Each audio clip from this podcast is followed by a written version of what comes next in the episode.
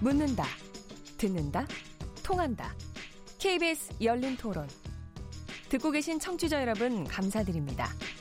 들으면서 답답한 부분은 없으신가요? 궁금한 점은요? 그렇다면 함께 토론에 참여하시죠. 유료 문자 9730을 이용하시면 됩니다. 단문은 50원, 장문은 100원의 정보 이용료가 있습니다. 스마트폰 어플리케이션 KBS 모바일 콩을 통해서도 무료로 참여하실 수 있습니다. KBS 열린 토론은 언제나 열려 있습니다. 듣고 계신 KBS 열린 토론은 매일 밤 1시에 재방송됩니다. 노동계 입장에서는 아직도 미, 미흡한 부분이 많이 있다고 생각을 하는데 비주를 한다 하더라도 따르지 않을 경우에 어떻게 할 건지 그 국제 기구 쪽에서는 단순히 공고 조치로만 나올 거고 그게 강제성이 있는 건지도 모르잖아요 사실. 좀 더 디테일하게 체크를 해보고. 국제적으로 좀 인정받는 협약이고 기본적으로 어쨌든 노동인권에 대해서는 우리나라가 좀 보장이 떨어지는 건 맞으니까 이제 회사에서 노조의 힘이 너무 강해질 수 있다라고 우려하는 것 자체가 우리나라는 기본적으로 회사 힘이 훨씬 강한 사회에는 맞으니까 그런 측면에서 본다면 힘의 균형이 오히려 더 맞춰지는 게 저는 좀 맞다고 보고 있어요. 그 아예로 협약이 비준이 되면 기존에 보호받지 못했던 특수고용 노동자들이나 약자들도 아무래도 보호받을 수 있는 폭이 더 넓어졌기 때문에 환영을 하고 있지만 재계 쪽에서는 아무래도 이런 협약이 더 이제 비준이 되면은 글쎄 또 너무 대폭 강화만 될 경우 또 힘의 균형이 좀 무너질 수도 있다고 해서 좀 우려하고 있다고 하긴 하는데 효율성 있게 형평성 있게 이루어지는 게 아무래도 해결 요인이 되지 않을까 싶네요. 노조의 힘도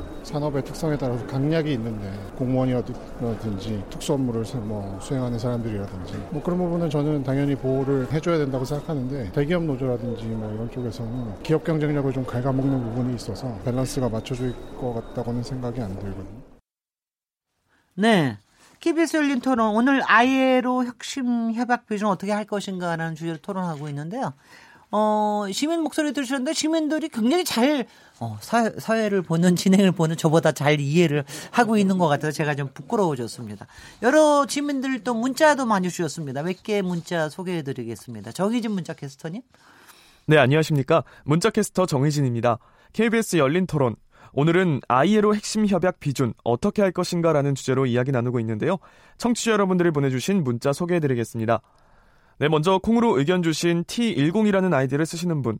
ILO 핵심 협약을 비준하면 노동조합 공화국이 될 겁니다. 노조가 글로벌 스탠다드를 외치는데 생산성부터 올려야 하는 게 아닐까요? 휴대전화 끝자리 2919번 쓰시는 분. 우리나라는 지금도 파업을 너무 죄악시하는 것 같습니다. 파업을 노동자의 권리라고 생각하지 않고 부정적으로만 여기는데요. 파업 시 대체 근로 허용하면 절대 안 됩니다라는 의견 주셨네요. 손용석 청취자. 고액 연봉을 받으면서 파업하는 현대차 노조를 보면 씁쓸한 생각도 듭니다. 저는 파업 시 해고도 할 수 있어야 한다고 생각합니다. 휴대전화 끝자리 0403번 쓰시는 분. 경제 성장 과정에서 노동자들에게 희생만 강요한 것 같습니다. 경제 수준만큼 노동권도 보장해야 합니다. 핵심 협약만 비준하자는 건데 너무하네요. 김상현 청취자. 우리나라는 단기간에 고도 성장을 이루어낸 만큼 경제 수준과 소득 시민 의식 사이에 갭이 큰 것 같습니다. 노동권 보장도 좋지만 너무 급격한 변화는 부작용을 낳을 겁니다. 라고 보내주셨고요. 휴대전화 끝자리 2813번 쓰시는 분. 기업이 제대로 노동권을 보장해주면 안 되나요? 왜 유럽처럼 노조가 쟁의 행위를 하면 안 되나요? 한국 노조라고 투쟁만 하는 건 아닌데 오해가 큰 것 같습니다. 휴대전화 끝자리 8468번 쓰시는 분. ILO 협약 비준하면 노조가 많아질 겁니다. 국회의원도 노조 설립을 한다고 나설까 걱정될 정도네요. 권영묵 청취자입니다. 파업해서 해고당하는 경우도 많은데 그분들은 어디 가서 월급을 받나요? 한국 사람처럼 일 잘하는 사람들 없습니다. 노동자들을 귀하게 여겼으면 좋겠습니다. 해주셨네요. 네, KBS 열린 토론. 지금 방송을 듣고 계신 청취자 모두가 시민 농객입니다. 계속해서 참여를 원하시는 분들은 샵 9730으로 문자 보내주세요. 단문은 50원, 장문은 100원의 정보 이용료가 붙습니다. KBS 콩, 트위터 계정 KBS 오픈을 통해서도 무료로 참여하실 수 있습니다. 청취자 여러분들의 날카로운 시선과 의견 기다립니다. 지금까지 문자캐스터 정희진이었습니다. 네, KBS 열린 토론 오늘 김성희 고려대 노동문제연구소 교수님, 김태기 당국대 경제학과 교수님, 이병훈 중앙대 사회학과 교수님, 최승로 자유기업부 원장님 함께 하고 있습니다. 저희가 이제 2부에 들어와서 그러면 이제 큰 틀의 비준 협약은 하되 그 안에서 어, 국내법으로 조정될 수 있는 여지는 없느냐. 특히 이제 노, 저기 노조 입장에서 노동자 입장에서 또는 사업주 입장에서 양쪽에 지금 쟁점이 되고 있는 게 어떤 게 있는지 일단 좀 개괄적으로 먼저 들어봤으면 좋겠는데 이병훈 교수님께서 노동자 입장에서 먼저 문제가 되고 있는 거 좀 얘기해 주시고 그 다음에 최승동 원장님께서 사업주 방어권 문제에 몇 가지 이슈를 얘기하면서 그거에 대해 토론하도록 하겠습니다. 이병훈 교수님. 예, 노동계가 이번 그 아이로 협약 그 비준과 관련해서는요. 그냥 비준해 달라는 겁니다. 그거예요? 예. 그리고 그 그러니까 아이로 협약이라는 건 이미 명시돼 있기 때문에 아니 그래도 개, 개별 법안에 대해서 아, 그러면 해야죠. 협약이 비준이 되면서는 네. 이제 이를테면 우리나라 법하고 뭐 상충이 되는 관계법 예를 들어서 어 이를테면 노동조합 가입에 대한 여러 가지 제한 규정이 이를테면 뭐 직급이라든가 네. 아니면 그 아까 말한 대로 우리나라 법이 소위 기업별로 농조합이라 해서 어느 그 사업체 기업에 소속돼 있는 사람들만이 조합하고 있는 그런 제한이 있는데 그게 아니라 그 사업체에 해고된 사람이라든가 아니면 아예 실업자들도 네. 그들의 어떤 노동조합을 결성할 수 있거나 아니면 더 나아가서는 이제 특고라고 얘기됐던 그런 새로운 그런 그 직업 종사자들 같은 경우에는 노동자로 좀 노동조합 그 결성을 할 수 있도록 한다라는 네. 것이 이번 협약 비준이 되면은 자동으로 해당 법에 대한 여러 어, 좀 개선이 될 수 있다는 얘기가 하나가 되는 거고요. 네. 그리고 별도로 또 그동안에 이미 법으로 어, 법이 우리가 제정돼 있고 그에 따라서 노동조합이 활동하고 있는 공무원이나 교원 같은 경우에도 여러 그 가입할 수 있는 범위라든가 아니면 활동의 이 교섭의 어떤 범위라든가 여러 가지 제한이 있는 것을 이번 협약 비를 통해서 좀 전면적으로 좀 풀어달라라고 네. 하게 되는 거고요.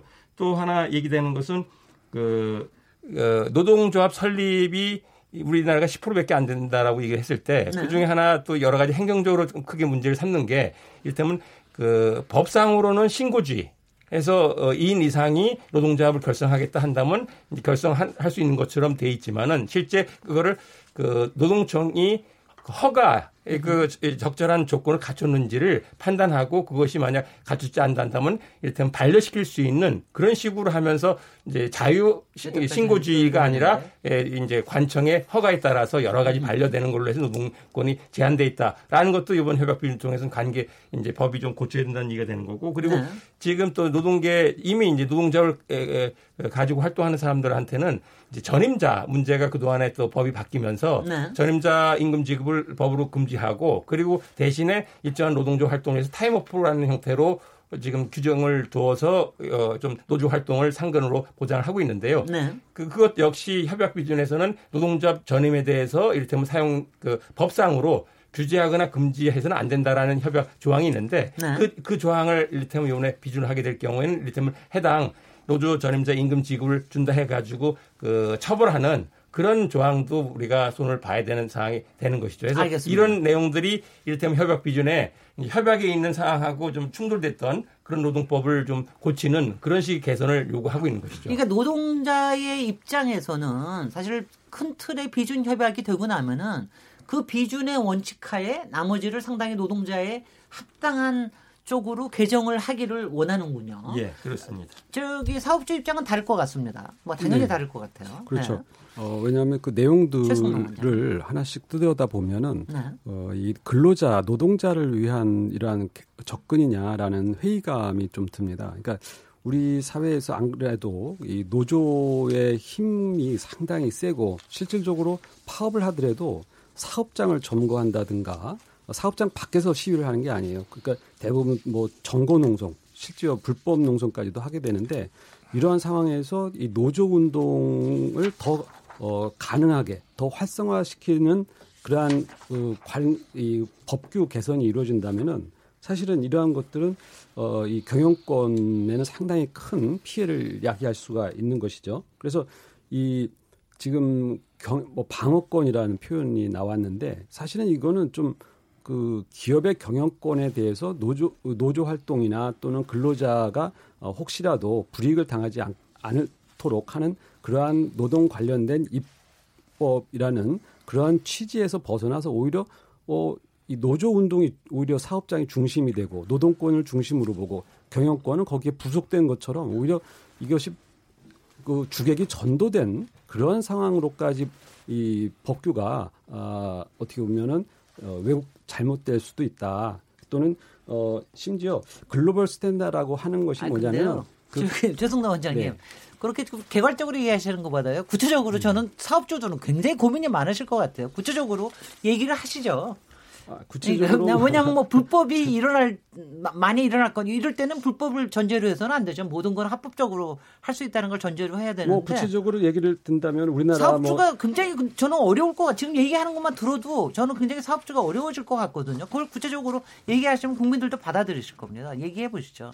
네. 예, 그 사실은 네. 뭐, 뭐 데이터로 나와 있는 것이 많이 있는데요. 네, 그 네. 한국의 우리나라 생산 손실 수만 보더라도 뭐 그 2017년 기준으로 86만 일 정도가 나오는데 네. 독일 같은 경우는 뭐 12만 일, 네덜란드는 30만 일, 뭐 거의 우리 어한 두 배에서 일곱 배 정도 많아요. 생, 그 생산 손실 수가. 그러니까 파업이 그만큼 잦다는 것이죠. 그리고 네. 어, 그러한 상황에서 노조가 더 힘을 얻게 되면 시- 어, 최근에 보면은 민주노총 같은 경우는 세가 계속 늘어나고 있는데 더 이 상위 노조의 힘이 더 세게면 세질수록 이 경영에서의 그 활동, 그러니까 투자를 한다거나 또는 경영 내에 있어서의 이런 것들을 계속 지금 눈치를 보면서 하고 있단 말이에요. 알겠습니다. 그런데 그런 것들을 더 하기 어렵게, 투자하기 네. 어렵게 만들어 놓으면 이 기업들은 사실은 어 사실 의욕을 상실할 수밖에 없는 알겠습니다. 것이죠. 그건 알겠고요. 예. 그러니까 비준을 전혀 하지 않는다는 조건으로 얘기하시는 거는 지금 하셨고요.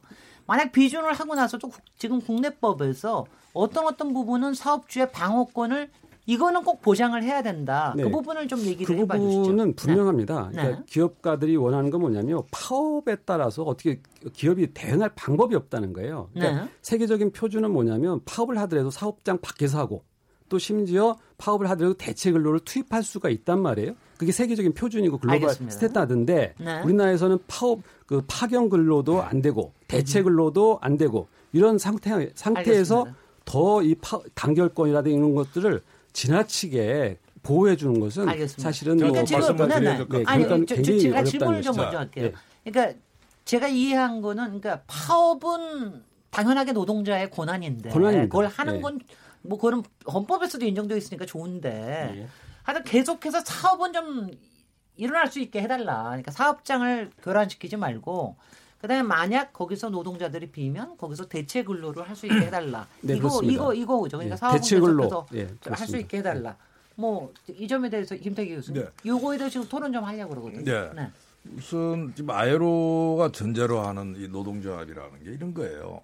그러니까 노동조합은 자주적 결사체입니다. 네. 그러니까 뭐 사용자한테 기업한테 돈 받아가는 거 아니거든요. 근데 우리나라 노동조합은 어떻게 되냐면 어 사무실이 회사에 있네. 그래 회사에서 사실상 사무실 제공하네.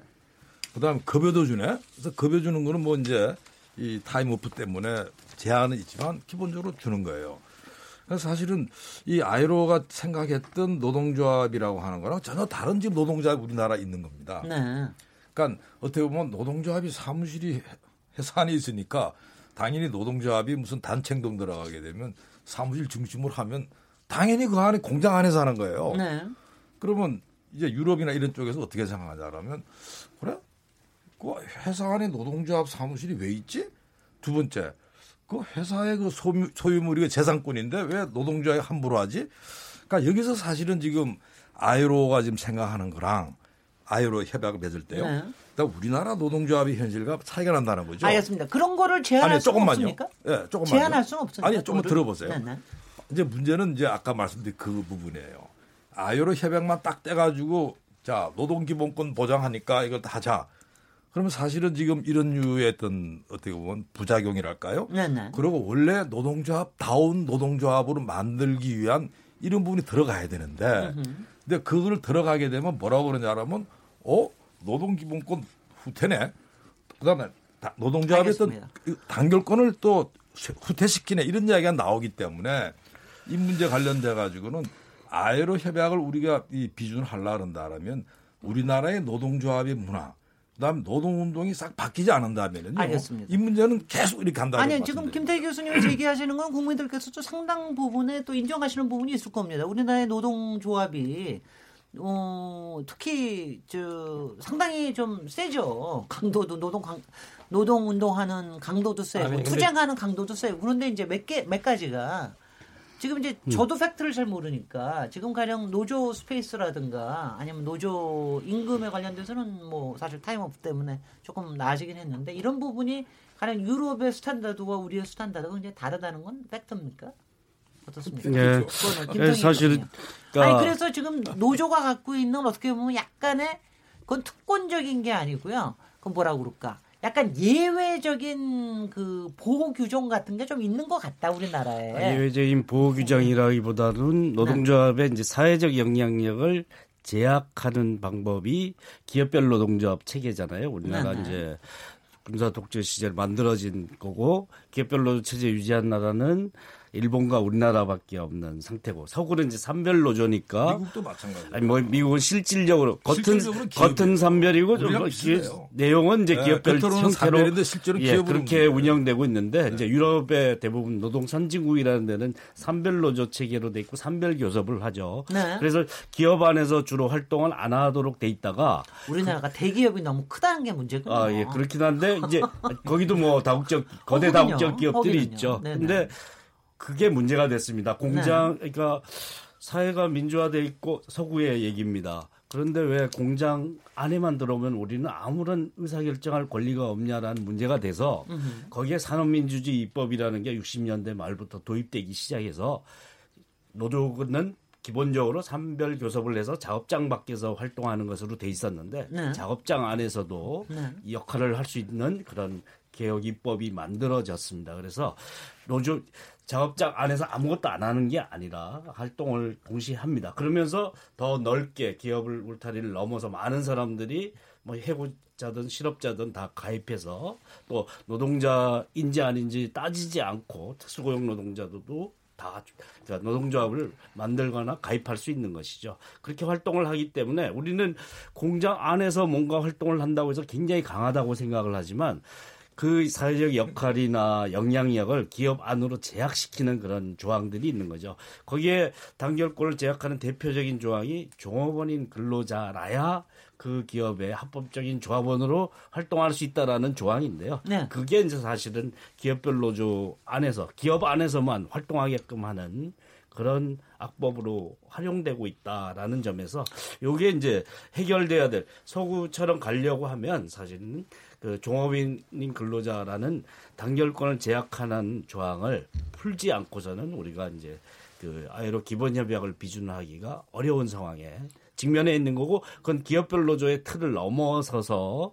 어, 활동할 수 있게끔 하는 허용해 주는 제도와도 연결돼 있다고 볼수안 있습니다. 잠깐만요. 아 잠깐 요거 요 요거는 논의를 계속 끌고 가겠습니다. 이병훈 교수님이 좀 더 추가해 예, 주시겠습니까? 그, 이 논의가 자칫 이제 아이로 협약 비준 얘기가 이제 노동조합에 대한 서로의 생각을 갖고 좀 얘기를 다루는 것 같은데 앞서 청취자분도 노조 공화국이라는 표현을 좀 쓰시기도 했고요. 네. 그리고 아, 앞에 계신 두 분 같은 경우에도 우리나라 노동조합은 지나치게 강하거나 네, 네. 지나치게 투쟁. 내지는 그 전투적이다. 네. 근데 하나하나씩 우리가 살펴보면요.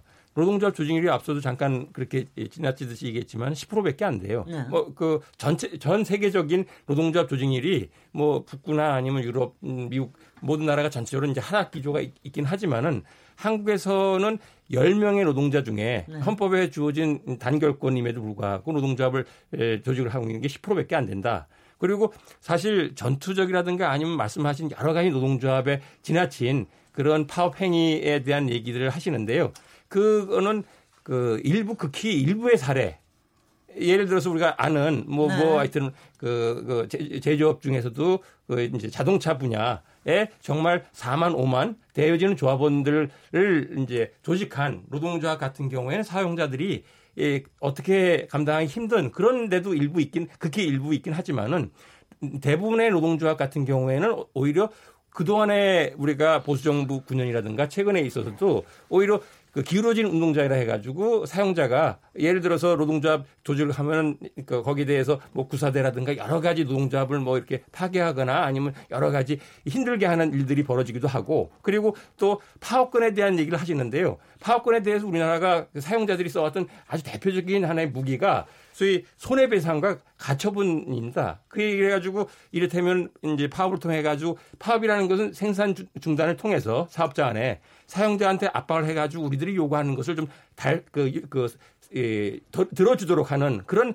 행위의 어떤 그 권한이자 그런 전략이 되는 것인데 거기에 대해서 우리 이를테면 사, 그 법원이나 아니면 또 거기에 대한 위법성에 대한 문제를 달아가지고 이제 여러 이를테면 형사적인 처벌하거나 아니면 아까 말한 대로 많은 금전적인 부담을 줘서 노동조합이 파업을 할 경우는 거의 뭐 노동조합은 빚더미에 올라서거나 아니면 그 그런 활동을 주동했던 사람들 같은 경우에는 오히려 이제 폐가망신하듯이 금전적인 큰 손해를 보는 그런 상황 속에서 일들이 되기 때문에 노동조합이 일부 그 몇몇 노동조합이 지나치게 세고 강하다라는 얘기를 다른 노동조합까지 확대해서 그렇게 얘기를 펼치는 건 우리 노동조합에 대한 이미지를 좀 굉장히 호도하는 부분이 있다고 생각되고요. 그리고 두 분이나 혹은 국민들한테 이렇게 씌워진 이미지는 아까 유럽 말씀하셨는데 유럽은 생산 손실 수가 적거나 파업 건수가 적어요. 우리보다 제도적으로 더 강화된 조건임에도 불구하고 그 얘기는 노동조합을 파트너를 알고 네. 같이 협상하고 같이 이를테면 그 경영이든 경영에도 참여시키고 여러 가지 정책 협의를 할 수 있는 그런 식의 관계가 되는데 지금 이제 두 분이 얘기하시는 건 노동조합이 무조건 사사건건이 이를테면 적대적이고 갈등적인 그런 구도 속에서 노동조합은 있어서는 안 되는 식의 어떤 사용자 의식을 좀 드러나는 식으로 아니, 느낌을 근데요. 받으면서 제가 좀 말씀 좀 드리면 안 돼요? 예. 말씀을 도대체 마, 말씀을 좀 황당한 말씀 아니, 근데, 그러니까 아니, 그런 근데, 점의 노동조합에 대한 좀 그 관계를 풀어가는 방향 속에서 이 권리라든가 그런 여러 가지 제도적인 보완을 하도록 제가 좀 말씀 좀 하는 게 맞지 않을까 생각합니다. 제가 조금 아쉬운 거는요. 이런 거 얘기할 때마다 항상 양쪽에서 다 극단적인 경우를 들어서 얘기를 하시는 게 굉장히 힘든 것 같고요. 그다음 사실 이제 노동 운동이나 여태까지 뭐 파업이나 이런 걸 볼 때 항상 좀 아쉬운 게 뭐냐면은요. 우리는 너무 큰 데서 일어나는 너무 강성의 투쟁과 또 좀 극한적인 대립 이게 노동의 이 저 일종의 노조의 활동이라는 게 그런 거라는 인식을 너무 갖게끔 만드는 게 참 아쉽다는 생각은 굉장히 합니다. 그리고 오히려 거기에 속하지 못한 사람들은 오히려 더 더 좀 소외감도 느끼고요. 그래서 조금 지금 지금 말씀하신 대로 조금 저희가 유럽식의 뭐 산별이라든가 아니면 조금 더 합리적인 어, 노사 관계를 만든다 그럴 것 같으면 어떤 방식으로 가야 될지 좀 크게 좀 얘기를 해 주십시오. 예, 네. 예, 예. 극단적인 투쟁에 대한 얘기는 안 하셔도 여기서 안 하셔도 될 것 같습니다. 그러니까 이런 네. 것 같아요. 네. 우리가 이제 노동조합 그러면 아마 우리나라에서 현대자동차가 아마 가장 이제 대표적인 이런 부분들인데요. 아, 다 자동차 붙는 데였어요. 중공업 붙는 데고. 음. 아니, 그러니까 노동조합이 그막센 네. 거죠. 현대자동, 네. 현대자동차가 사실상 우리나라 금속노조와 민주노총을 끌어가는 힘입니다. 네. 그러니까 그게 예를 들어 가지고 한 회사라고 보시면 안 되는 거예요. 그러니까 이게 예를 들어 가지고 한 회사니까 일반적인 게 아니라고 말씀하신 굉장히 오류고요. 네. 그만큼 영향력이 큽니다. 글쎄요. 자, 그럼 현대차 경우를 한번 보자고요.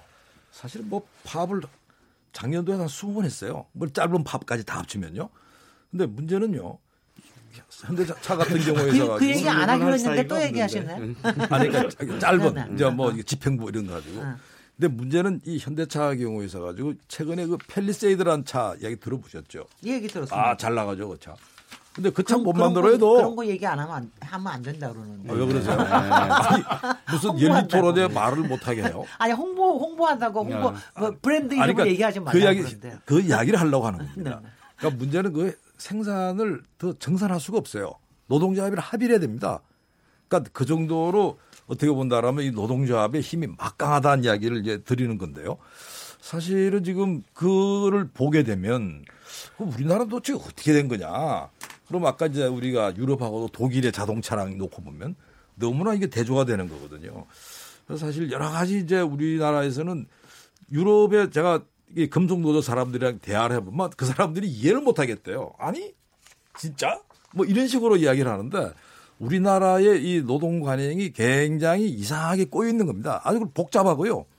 그래서 사실 이 우리가 이 아이로 협약 문제에 있어 가지고 어 가장 이제 중요한 부분은 아이로 협약을 뭐 사실은 이제 모든 나라가 했다고 해도 가는 게 맞는데 그걸 하기 위해 가지고는 노동계가 아이로 협약 비준을 요구할 게 아니고 사실은 노동조합 스스로가 앞으로 어떻게 변하겠다는 이야기를 하지 않는다라면 네네. 사실은 이 아이로 협약 기준이라고 하는 어렵다. 예, 알겠습니다. 오히려 이 문제는 노동계 스스로가 알겠습니다. 이거는 네네. 하나의 어떻게 보면 그그 실을 가지고 있는 거 아니냐 예, 이렇게 이거 보는 좀 얘기해 보시죠. 아까 저기 최승로 원장님이 제기하신 두 가지인데요. 하나는 대체 근로를 허락을 해달라. 그 다음에 어, 이 부분에 대해서 이 부분에 대해서 먼저 좀 얘기를 해보겠습니다. 대체 근로를 외국 외국에서는 오히려 대체 근로를 허락해 주고 있다. 근데 왜, 왜 우리에서 못하게 하는 이 부분을 사업주 예. 방어권 측면에서 해달라는 이, 이 부분에 대해서 어떻게 생각하십니까? 어, 대체. 근로는 이제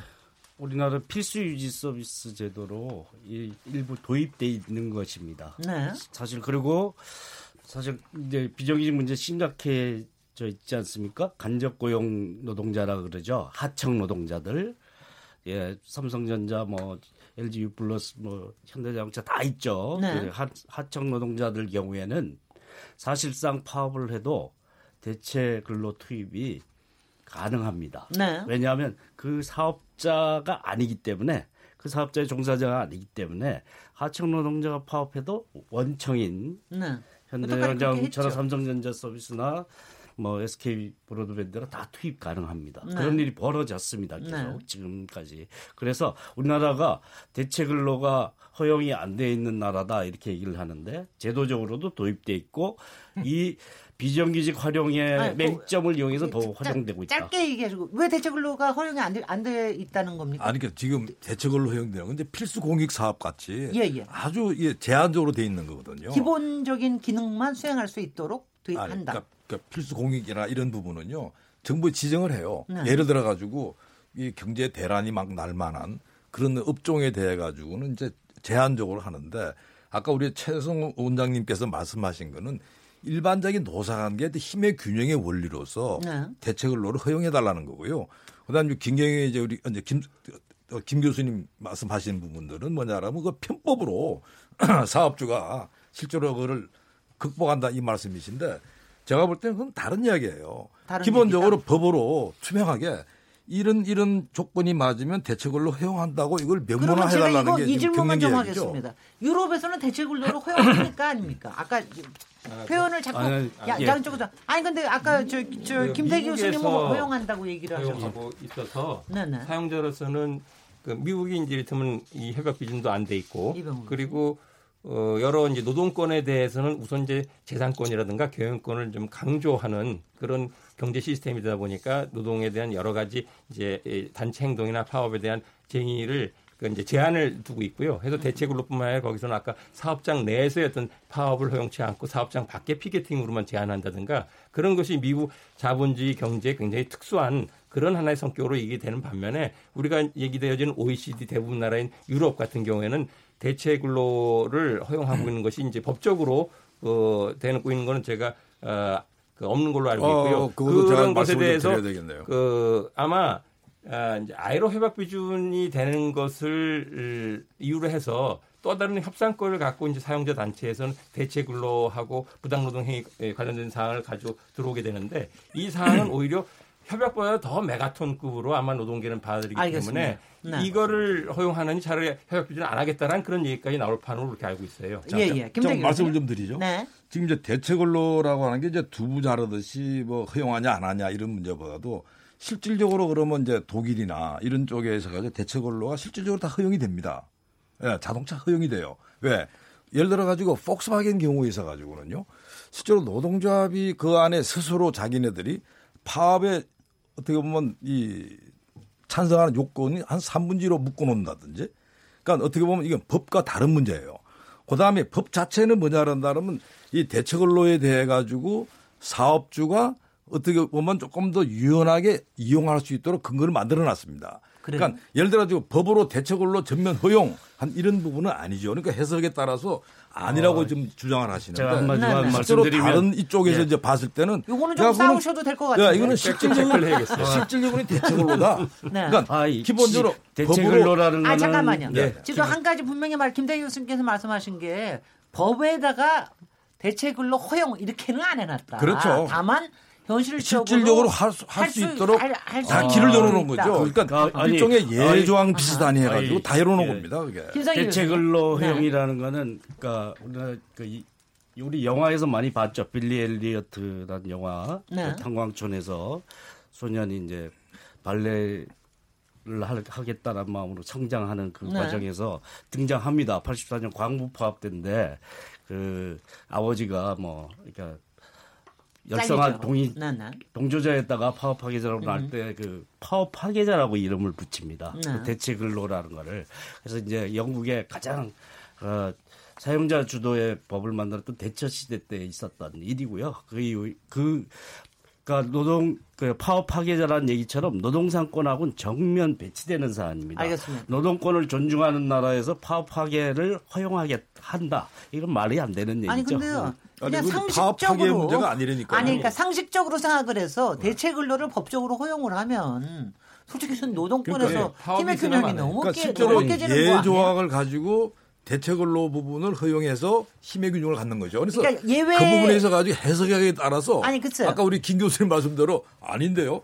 네. 또 이쪽에서 봤을 때는 어그 아니, 가지고 허용이 교수님의. 얘기를 제가 이렇게 봐드릴 것 같아요. 뭐냐면 네. 대체근로를 법적으로 허용하는 나라는 없다. 없고 다만 노동조합이 이를테면 파업 에 대한 조합원 승인이라든가 파업 결행에 대해서 여러 가지 좀 제한을 두는 아니요, 것들이 서구 같은 경우에 특히 독일 사례도 자, 그렇고 읽어봤는데요. 그런 대체근로 것들의 부분에 도- 대해 그러니까 가지고 단체 행동이 사실상 끝나고요. 사실상 할 수 있도록 돼 있더만요. 보니까. 사용주나 아니면 네. 경제에 길을 줄수 있는 열어놨어, 부담을 그러니까. 충분히 노동조합도 그런 점에 대해 좀 신중하게 판단하고 의결할 수 있는 이제 절차를 마련한다는 것들은 이 더러 규약의 형태나 아니면 이 규정의 형태로 운영되는 건 있는데 대체 근로 이 자체는 미국. 외에는 찾아볼 수가 없다고 그게 알려진 미국, 사실입니다. 미국에서는 이제 허용되는 걸 알고 계시죠. 이거는요. 근데 유럽이 보니까 네. 실제로 이제 이 대체 근로 부분에 대해 가지고 미국처럼 그런 규정은 없어요. 근데 사실상 대체 근로 부분을 할 수 있도록 길을 열어놓은 거야. 네. 그러니까 아마 내가 볼 때는 우리도 지금 아이로 협약 부분이 있어가지고 하나 방법은 뭐냐란다라면 아이로 협약을 비준하면서 사실상 어떻게 보면 이 특수한 문제들 네. 부분에 대해 가지고 그걸 해결할 수 있는 방법을 어, 어떻게 보면 배치하는. 네 네. 그 제가 볼 때는 아마 이제 유럽 경우에 있어 가지고도 대체로 제가 뭐 유럽의 모든 나라를 다 본 건 아닌데요. 봤을 때는 그 안에 들어가지고 법의 운영에 어떤 묘를 살렸더라고요. 알겠습니다. 사실은 이런 문제도 우리가 뭐 대체걸로 허용이냐 아니냐 이런 문제보다도 아니 저도 더 그거는- 실질적인 그거는- 문제로 가야 아, 된다고 저도 그거는 거죠. 전략적으로 필요할 것 같은 게 네, 솔- 네. 솔직히 법에서 대체근로 허용한다는 건 있을 수가 없는 네, 것 네, 같고요. 네. 다만 지금 말씀하신 대로 운용의 묘를, 묘를 어떤 상황에서 네. 어떻게 할 수 있다라고 하는 거는 예외 조건 같은 건 당연히 있을 수가 있겠죠. 그러니까 그런 거좀 그거는 찾아보시도록 하고요.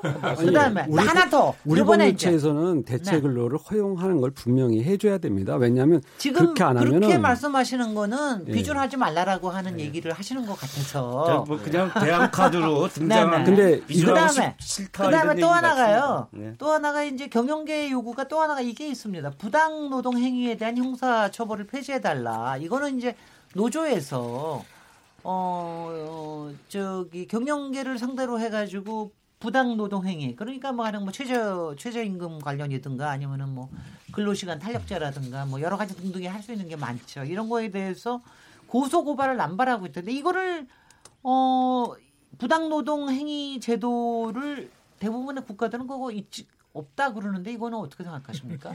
그 이거는 야, 요거 잠깐만 설명해 줘. 김 최동록 원장님이 조금만 설명을 해 주시고 하시죠.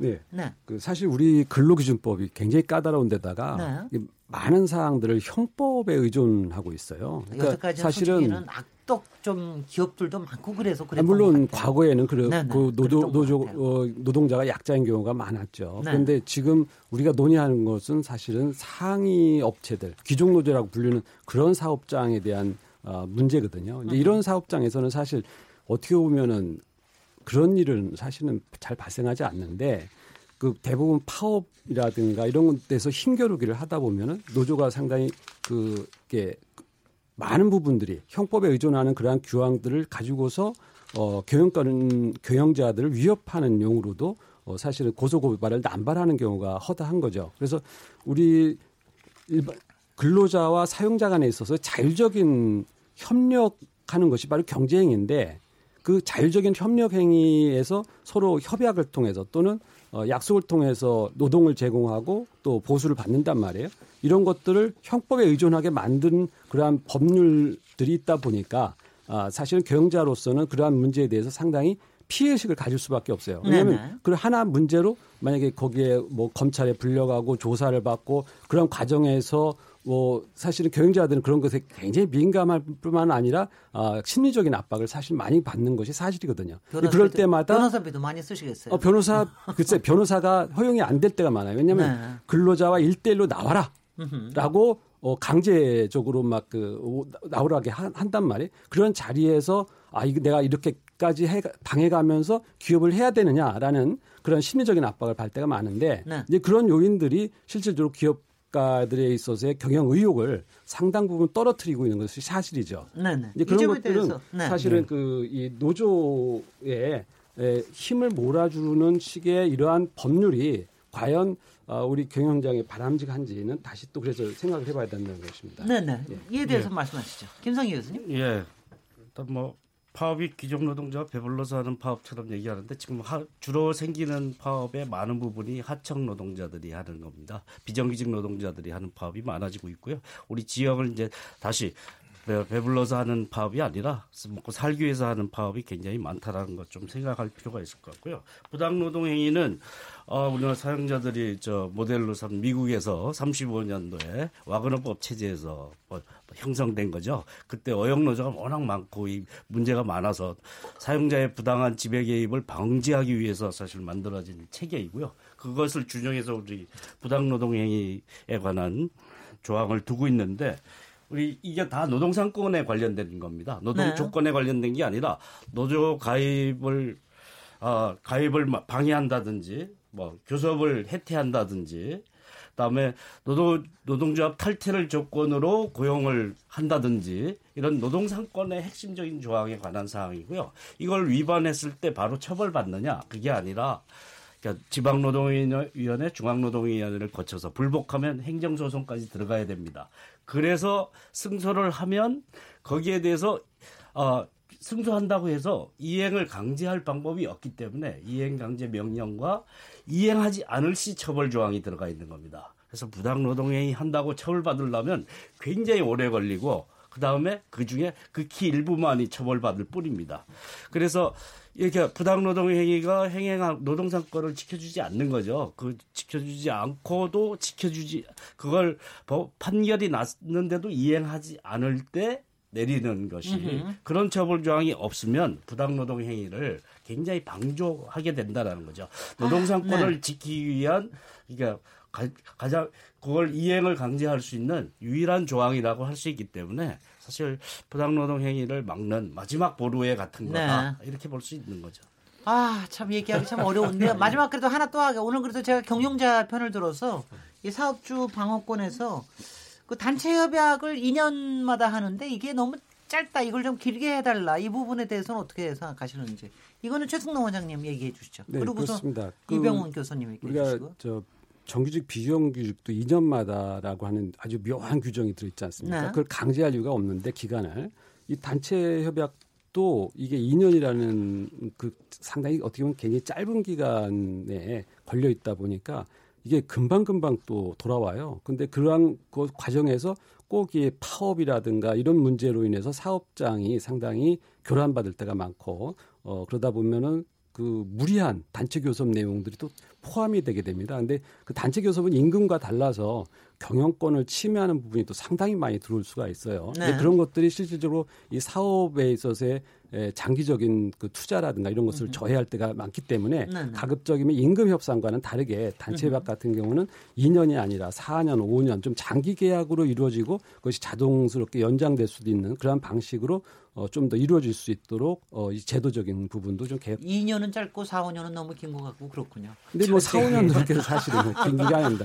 네, 보통 네. 기업들은 투자하는데 네. 10년, 20년을 내다보고 투자를 하는데 네. 이 단체 교섭이 이렇게 자주 바뀌면서 그런 것들이 이 경영 구조를 바꾸게 되면 상당히 어려움이 많은 것이죠. 네 네. 예. 어떻게 보십니까 이 부분은 어떻게 좀 조율할 수 있을까요? 그 협약의 예, 협약 기- 예, 기간에 대해서는 지금 뭐 최 원장님이 얘기하는 그 경영자의 부담은 우리가 좀 그 좀 따져볼 수 있고 또 나름대로 협의를 통해서 좀 그 타협이 될 수 있는 부분이라고도 생각이 들어요. 네, 그러니까 네. 이- 뭐 나라마다 네. 우리나라 같은 경우 아예 법으로 임금 협약은 1년, 단체 협약은 2년으로 강제하는 반면에 다수의 뭐 미국을 포함해서 유럽 국가 같은 경우에는 예. 노사 자율로 네. 해서 뭐 아니 길게 할 문제 때는 없으면 10년, 10년 문제 동안 없으면 길게 가도 되는 거죠. 근데 이제 우리 어. 서로 이를테면 경영계에는 노동조합에 대한 불신이 크듯이 네. 노동조합은 이렇게 만약 풀어놓게 되면 10년 동안에 한 번 체결한 협약을 내내 그냥. 에, 음. 강요한다라는 그런 또 의구심이 있다 보니까 거기에 대한 또 이제 반발이 되는데요. 네. 이 차차 거기서는 하- 합리적으로 해서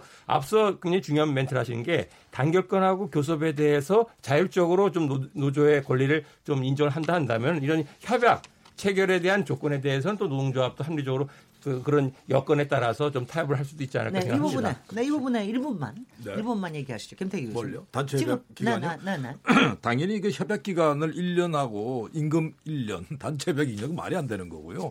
그러니까 사실은 이제 그 사이에 우리가 노사 관계가 너무 불신이 심하니까 정부가 콩내라 판내라 한 거 아닙니까? 그렇죠. 그러니까 콩내라 판내라 하다 보니까 노사 불신은 더 깊어지는 거예요. 그러니까 악순환이죠.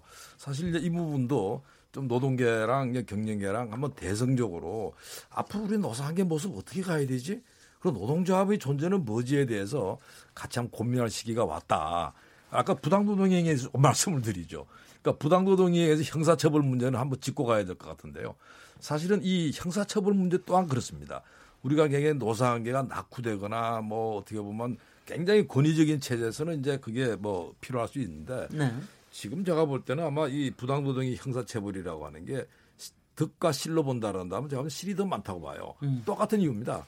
바로 이 문제 때문에 서로 굉장히 불신하게 만드는 거죠. 네. 어? 저 부당노동으로 나를 어? 고발을 해?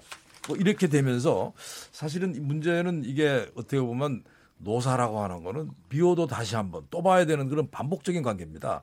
근데 굉장히 신뢰가 중요한데 이 신뢰를 형성하는 데 있어 가지고 형사처벌이라고 하는 거는 굉장히 힘들게 만든다는 말씀을 지적드립니다. 예, 여기서 잠깐 이제 쉬도록 하겠습니다. KBS 열린 토론 오늘 아이로 핵심 협약 비준 어떻게 할 것인가 주제로 토론하고 있는데요. 잠시 쉬었다가 토론 이어가도록 하겠습니다. 지금 여러분께서는 KBS 열린 토론 시민 김진애와 함께하고 계십니다.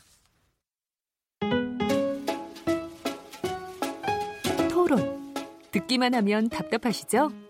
유료 문자 샵 9730으로 문자 보내시면 토론에 참여하실 수 있습니다. 짧은 문자는 50원, 긴 문자는 100원의 정보 이용료가 있습니다. 스마트폰 어플리케이션 모바일 콩을 통해서도 무료로 참여하실 수 있습니다. KBS 열린 토론은 당신을 향해 언제나 열려 있습니다. 네, KBS 열린 토론 오늘 아에로 핵심 협 약 비준 어떻게 할 것인가 토론하고 있는데요. 청취자 문자 많이 보내주셨습니다. 몇 개 소개해드리도록 하겠습니다. 정희진 문자캐스터. 네, 안녕하십니까. 문자캐스터 정희진입니다. 오늘은 아이에로 핵심 협약 비준 어떻게 할 것이라는 주제로 토론하고 있는데요. 청취자 여러분들이 보내주신 문자 소개해드리겠습니다. 네, 먼저 휴대전화 끝자리 2075번 쓰시는 분. 우리나라 강성노조는 일반 국민 눈높이에 맞지 않습니다. 국가의 경제를 눈꽃만큼도 생각 안낸것 같아요. 노조가 너무 투쟁으로만 가는 것 같아 안타깝습니다. 김상환 청취자. 노조가 현대차밖에 없나요? 왜 항상 극단적인 사례만 들어 비판하는지 모르겠습니다. 파업권을 봉쇄하는 기업을 비판해야 합니다. 기업이 무차별적인 가처분, 손해배상 청구를 하는 경우가 많아요. 휴대전화 끝자리 4128번 쓰시는 분. 우리나라 노조는 권력적입니다. 노조 세습 채용 등 여러 사건이 많았는데요. 노동권은 보장하되 노조의 권한은 줄여야 합니다. 경영권 간섭도 배제해야 합니다라는 의견 주셨네요. 휴대전화 끝자리 1740번 쓰시는 분. 사용자가 노조와 싸우려고만 들지 말고 노동자들이 원하는 건 모두 들어줬으면 좋겠습니다. 노동권 보장 얘기가 나올 때마다 기업이 경제적으로 어려워질 수 있다고 하는데 수지 타산이 안 맞으면 사업을 폐쇄해야죠. 콩으로 의견 주신 헬렌이라는 아이디를 쓰시는 분. 노조가 노동자의 권익을 위해 활동해야 하는데 노조의 이익을 위해서 존재하는 건 아닌지 의문입니다. 저는 사업주의 방어권도 필요하다고 생각합니다. 라고 보내주셨고요. 별밤이라는 아이디를 쓰시는 분. 사업가는 이익을 위해서 기업을 하겠지만 적어도 사업가라면 사회적 책임, 노동권에 대한 기본인식은 갖춰야 합니다. 노동을 존중하는 사회가 돼야 합니다. 조동영 청취자입니다. 제조업 경영자가 생산량을 마음대로 하지 못하는 지금의 현실을 보세요. 무리한 노동권 보호, 복지로 인해 회사가 도산하는 사례가 많습니다. 힘의 균형이 중요합니다. 라고 해주셨습니다. 네, KBS 열린 토론. 지금 방송을 듣고 계신 청취자 모두 시민 농객입니다. 계속해서 청취자 여러분들의 날카로운 시선과 의견 기다리겠습니다. 지금까지 문자캐스터 정희진이었습니다. 네, 문자 보내준 청취자 여러분들 감사드립니다. 문자 보니까 아, 우리나라의 노사 문제 정말 갈 길은 정말 멀다. 지금 솔직히는 저 노동자 노동권에 대한 요소의 존중은 상당히 좀 향상이 시민 의식도 향상이 된 것 같아요. 근데 사실 노조에 대한 거는 항시 긍정적인 것만은 아닌 것 같습니다. 그런가 하면 경영자에 대한 거는 어, 뭐 거의 부정적인 게 더 많은 것 같습니다. 여전히. 그러니까 그만큼 우리 사회에 노동권이라고 하는 게 그동안 어, 사실 뭐 많이 경시돼 왔던 거는 사실이죠. 그래서 이제 여러 가지 지금 문제를 앞에 안고 있는 건데요. 이제 지금부터 어떻게 할 것인가 얘기를 좀 해보겠습니다. 오늘 아에로 핵심 협약 비준 어떻게 할 것인가 주제로 토론하고 있는데요. 지금 아에로는 4월 9일까지 비준 문제를 알려달라고 얘기를 하고 있는데 아직 경사노위에서 기본적인 타협도 못 보고 있다. 지금 이제 이거는 어, 경사노위가 계속 어떤 역할을 해야 되는 것인지 아니면 경사노위 빼고 이건 정부가 비준하는 건데 정부가 비준하고 그 다음에 어, 국회에서 필요한 법을 개정해야 되는 거 아니냐 이런 얘기도 나오는데 어떻게 앞으로 과정을 어떻게 해야 된다고 보십니까, 김태기 교수님? 예. 네. 어, 우선 정부가 좀 그 제가 생각했던 것보다는 굉장히 조심스러운 것 같아요. 네. 고용노동부 장관이 나와가지고 어 경영주의 어떤 방어권 이야기를 하더라고요. 네네. 그러니까 사실은 이 아예로 협약 이야기를 하면서 같이 연동해서 하겠다 얘기하는데 그게 제가 보는 정부 방침으로 보이고요. 어 만약 그렇게 된다 그러면 사실은 뭐 4월 9일 이전에 경사노위에서 뭔가 합의를 한다고 하는 거는 굉장히 어렵지 않을까. 네. 근데 하나 이제 좀 아쉬운 부분이 있습니다. 제가 이제 이런 이 사회적 합의 기구 쪽 일을 하면서 이번에 이 위원회 경우를 왜좀 노동법 하시는 분들로 다 채웠는지. 아하. 그러니까 사실은 경사노위 자체는 협상 부대거든요. 경영계와 노동계가 협상의 테이블에 나오고 그다음에 공익위원이 때로는 조정적 역할을 해줘야 됩니다. 그러면 상당한 부분들이 이제 중립적인 위치고 때로는 어떻게 보면 좀 이런 그 관련되는 정보도 제공하고 이렇게 끌어가는 부분들이거든요. 그래야지 뭐 이게 협상을 붙이고 뭔가 좀 서로 양보를 할 거 아닙니까? 네. 그래서 사실 이 경사노위가 이번에 아예로 협약 이 문제에 대해 가지고 상당히 문제가 많다. 이게 진짜 이 노사 합의를 붙일 마음이 있었던 건지 아니면 아예 그냥 이 노동법 하시 노동법 하시는 분들은 다 규범적일 수밖에 없어요. 학문 자체가 그러니까요. 따지니까요. 근데 그렇게 되게 되면 사실은 경사노위 자체가 이 합의 자체가 어렵다고 보고 처음부터 시작한 거야? 그럼 고용노동부 장관은 왜 그걸 시작할 때 이미 그걸 같이 연동해서 한다는 거지? 그래서 사실은 이 부분에 있어 가지고는 경사노위에서 어떤 합의라고 하는 거는 이제 기대하기 어렵고 결국은 이 문제는 이제 국회로 갈 텐데 국회에서 제가 볼 때는 지금 여당이나 그다음에 이 뭐 이 쪽에서 그게 이렇게 정부나 여당 쪽에서 이 노동계 뜻대로 이렇게 가지는 못할 거다 이렇게 보고 있습니다. 네, 지금 경사노위에서 공익위원회 공고안에 대한 게 공고안이 있다 고 그러는데 그 공고안에 대한 입장을 어떻게 보시는지? 예, 그 사실 경사노위에서 노사가 김- 있고. 예, 예. 입장이 서로 첨예하게 엇갈리는 사람들이 이 논의를 해결할 수 있겠느냐 하는 것은 좀 사회적 글쎄요. 대화 방식을 택하는 것 자체가 이게 맞느냐 하는 게 있을 것 같고요. 아이로 협약 비준이라는 그러니까 노동상권을 확립한다는 게 근데 그 법률이 노동상권을 다른 민법상의 계약하고 달리 별도로 집단적인 그런 권리를 인정한 이유는 노사가 힘이 균형이 안 맞기 때문에 노사 힘의 대등권을 확립해 주기 위해 만든 건데요. 거기에 이제 사용자의 방어권 얘기가 추가로 들어가서 이게 협상이 되는 것이냐. 이게 같은 수위에서 논의 다뤄질 수 있는 범위의 문제냐 하는 거고요. 사용자의 방어권에 관련된 조항 대부분이 노동상권과 정면 위배되는 사안들입니다. 노동상권을 어떻게든 제약하는 사안들입니다. 모순이죠. 모순된 얘기를 동시에 다루면서 답을 찾겠다라는 게 가능한 일이냐에 대해서 의문시 되고요. 그러다 보니까 협약 비준의 문제를 별도로 떼고 그래 노동상권을 보장하는 문제와 그 다음에 어, 제도적인 정비를 해야 될 과제를 선으로 나눠서 다뤄야지만 이 문제는 풀릴 수 있었던 과제라고 생각하고 그러니까 비준 비준 문제 자체는 예, 별도로 별- 정부에서 결정을 하고 예. 그리고 이거는 비준을 전제로 해서 어떤 어떻게 그 내부의 세부의 해야 내용들을 될 조율해 것이냐. 나갈 거냐 음흠. 하는 얘기들로 추가적인 논의를 해야 되는 과제로 삼아야 되는 것이지 알겠습니다. 비중과 연동시키는 것은 뭐 타협의 가능성이 네, 없다. 네. 이병훈 교수님. 예, 저도 그 옆에 이 김성희 교수께서 방금 얘기하신 내용 일단은 경산의회에서 원만한 노사 간의 어떤 타협을 좀 짧은 기간 내에 이뤄낼 수가 있겠는가.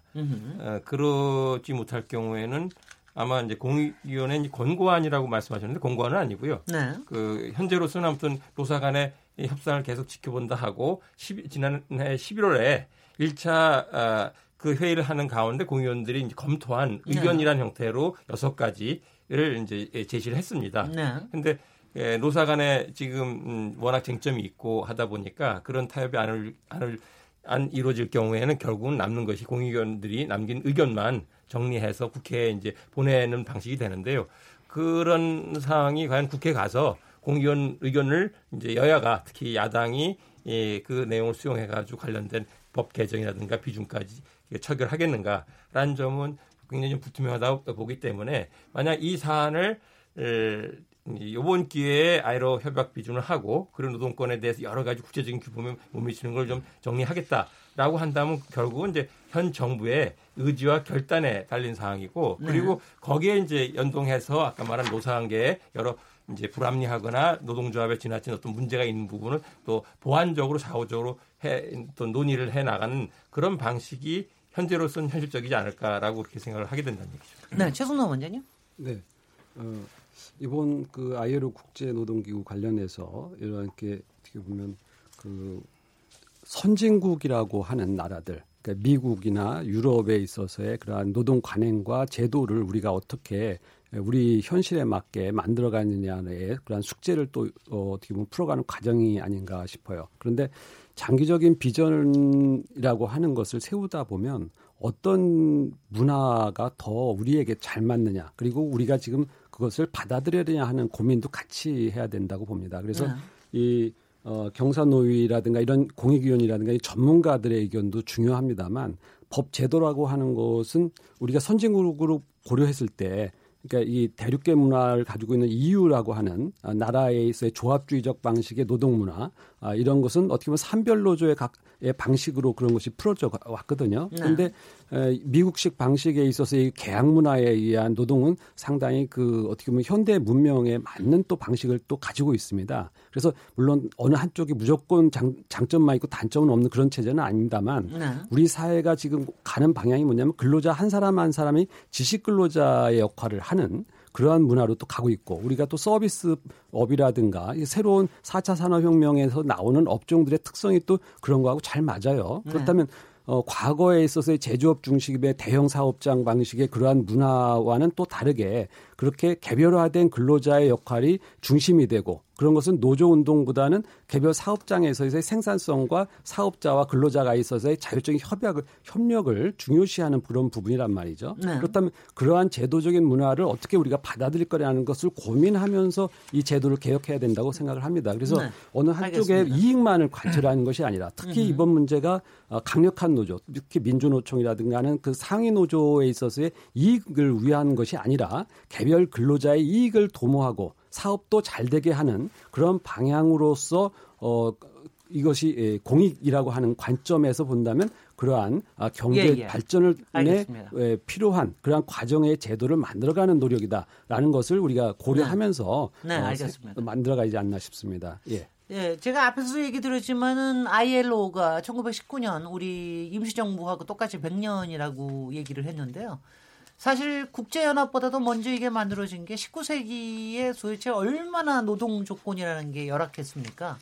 그거를 대치, 대적을 하느라고 만든 국제노동기구인데 사실 ILO도 많이 나름대로 진화해 왔지만 지금 뭐 앞에서 분 지적이 있으셨지만 사실 이게 여태까지의 산업 사회에 또좀 좀 큰 기업 위주 어, 이런 사회 위주의 노동관 이런 데에 좀 치중이 돼 있지 않느냐. 지금 이제 저희가 뭐 4차 산업혁명과 굉장히 앞으로 굉장히 노동자의 이 노동관 자체가 굉장히 달라지는 때, 때에 상당히 좀 새로운 종류의 이 그야말로 노동관이 좀 필요한 게 아닌가 뭐 이런 얘기, 생각을 많이 하게 되는데요. 이번 ILO 협약 관련해서 어, 솔직히 정치권에서 별로 관심이 없던 것 같습니다. 그래서 조금 반성하면서 여러분들이 좀 정치권과 국민에 좀 바라는 대목이 있다면은 좀 강조하실 부분을 한 30초, 한 40초 정도씩 얘기해 주시면 되겠습니다. 김성희 교수님. 예. 아이로 기본 협약은 이제 격차와 차별이 없는 나라로 가는 가장 중요한 단추다라고 생각합니다. 미국과 우리나라가 이제 저임금 노동자비 가장 압도적으로 높죠. 그래서 노동권이 존중되는 나라라야지 좀더 어, 밝고 평등한 미래를 열어나갈 수 있는 그런 사회로 갈 수 있다라는 네. 점을 꼭 생각해봐야 된다고 봅니다. 김대기 교수님. 네. 노동계가 이제 아이로 협약 비준을 강력하게 요구하고 있는데요. 사실 뭐 우리도 형편이 되면 가야 된다고 생각합니다. 근데 이 문제를 가능하게 만드는 거는 결국 노동계가 그걸 칼자루 잡고 있는 거예요. 그러니까 노동계가 예를 들어 가지고 노동조합의 어떤 문화나 이런 부분들을 예를 들어 아이로 협약이 전제했던 그런 모습으로 돌아가지 않으면 사실은 이 노동계가 아무리 요구한다 하더라도 사실은 현 정부가 지금 여기에 대해 가지고 사실상 회피하는 거랑 똑같은 거거든요. 네. 그래서 좀 노동계가 좀 이 문제에 대해서 조금 더 큰 그림을 가지고 접근하기 바란다 이런 말씀드립니다. 네, 최승동 원장님. 네, 그렇습니다. 노동은 존중되어야 합니다만 노조 운동을 무리하게 보호하는 제도는 오히려 우리 경제에 부담을 주는 그리고 노, 경, 궁극적으로는 노동자에게 해를 줄 가능성이 있다고 생각을 합니다. 그래서 이 노조할 권리 아, 이런 것들이 기업할 권리보다 너무 지나치게 앞서가는 아, 그러한 방식으로의 계약은 바람직하지 않 다라는 말씀드리겠습니다. 네, 이병훈 교수님. 오늘 토론에서 어, 일부 패널들이 좀 노동조합 운동 우리나라에 보여주는 모습에 대한 여러 가지 우려나 지적을 했는데요. 노동조합도 저는 변화해야 된다고 생각해요. 네네. 합리적이 돼야 되고 그리고 싸울 땐 싸우더라도 또 필요한 타협을 사회적인 책임을 위해서나 아니면 여러 어, 종사들을 좀 제대로 권익 대변하기 위해서 그런 역할들로 노동조합이 바뀐다라는 그런 좀 노동조합의 어떤 변화를 한편으로 또 우리가 한번 짚어봐야 되고요. 아울러서 그렇다면 재계나 아니면 정치권에서는 90%가 미조직돼 있는 사람들입니다. 그 사람들의 어떻게 보면 그들의 권익을 대표할 수 있고 보호할 수 있는 그런 노동권 조직을 만드는 것에 대해서는 뭔가 국제 규범에 따라서 이번에 좀 개선을 좀 해야 될 그런 점으로 좀 접근하면 좋겠다는 말씀을 드리고 싶어요. 네네. 아, 오늘 KBS 열린 토론. 저희가 가끔씩 노동 문제 가지고 얘기를 하는데 노동 문제 가지고 얘기할 때마다 그러니까 크게 대승적인 목표는 뭐가 있는 것 같은데 아직도 이게 대립적인 구도를 이렇게 피하기가 굉장히 어려운 것 같다라는 이 느낌적인 느낌이 있습니다. 오늘도 오늘도 어, 오늘도 패널 분들이 평소에 많이 교류하시는 분임에도 불구하고 토론하는 과, 과정에서도 그런 이제 대립적인 긴장이 좀 느껴지거든요. 그게 아마 지금 노사 관계 우리 사회의 노사 관계 현주소가 아닌가 하는 생각이 드는데요. 어 이것도 차츰 나아지겠죠. 나아져야 되고요. 그리고 또 노동이 바로 서야 또 나라가 바로 서지 않겠습니까? 오늘 KBS 열린 토론 ILO 핵심 협약 비준 어떻게 할 것인가 가지고 토론했는데요. 토론에 참석해 주신 김성희 고려대 노동문제연구소 교수님, 김태기 당국대 경제학과 교수님, 이병훈 중앙대 사회학과 교수님, 최승로 자유기업부 원장님 감사드리고요. 저는 내일 7시 20분에 다시 찾아오도록 하겠습니다. 감사합니다. 감사합니다. 감사합니다. 감사합니다. 감사합니다.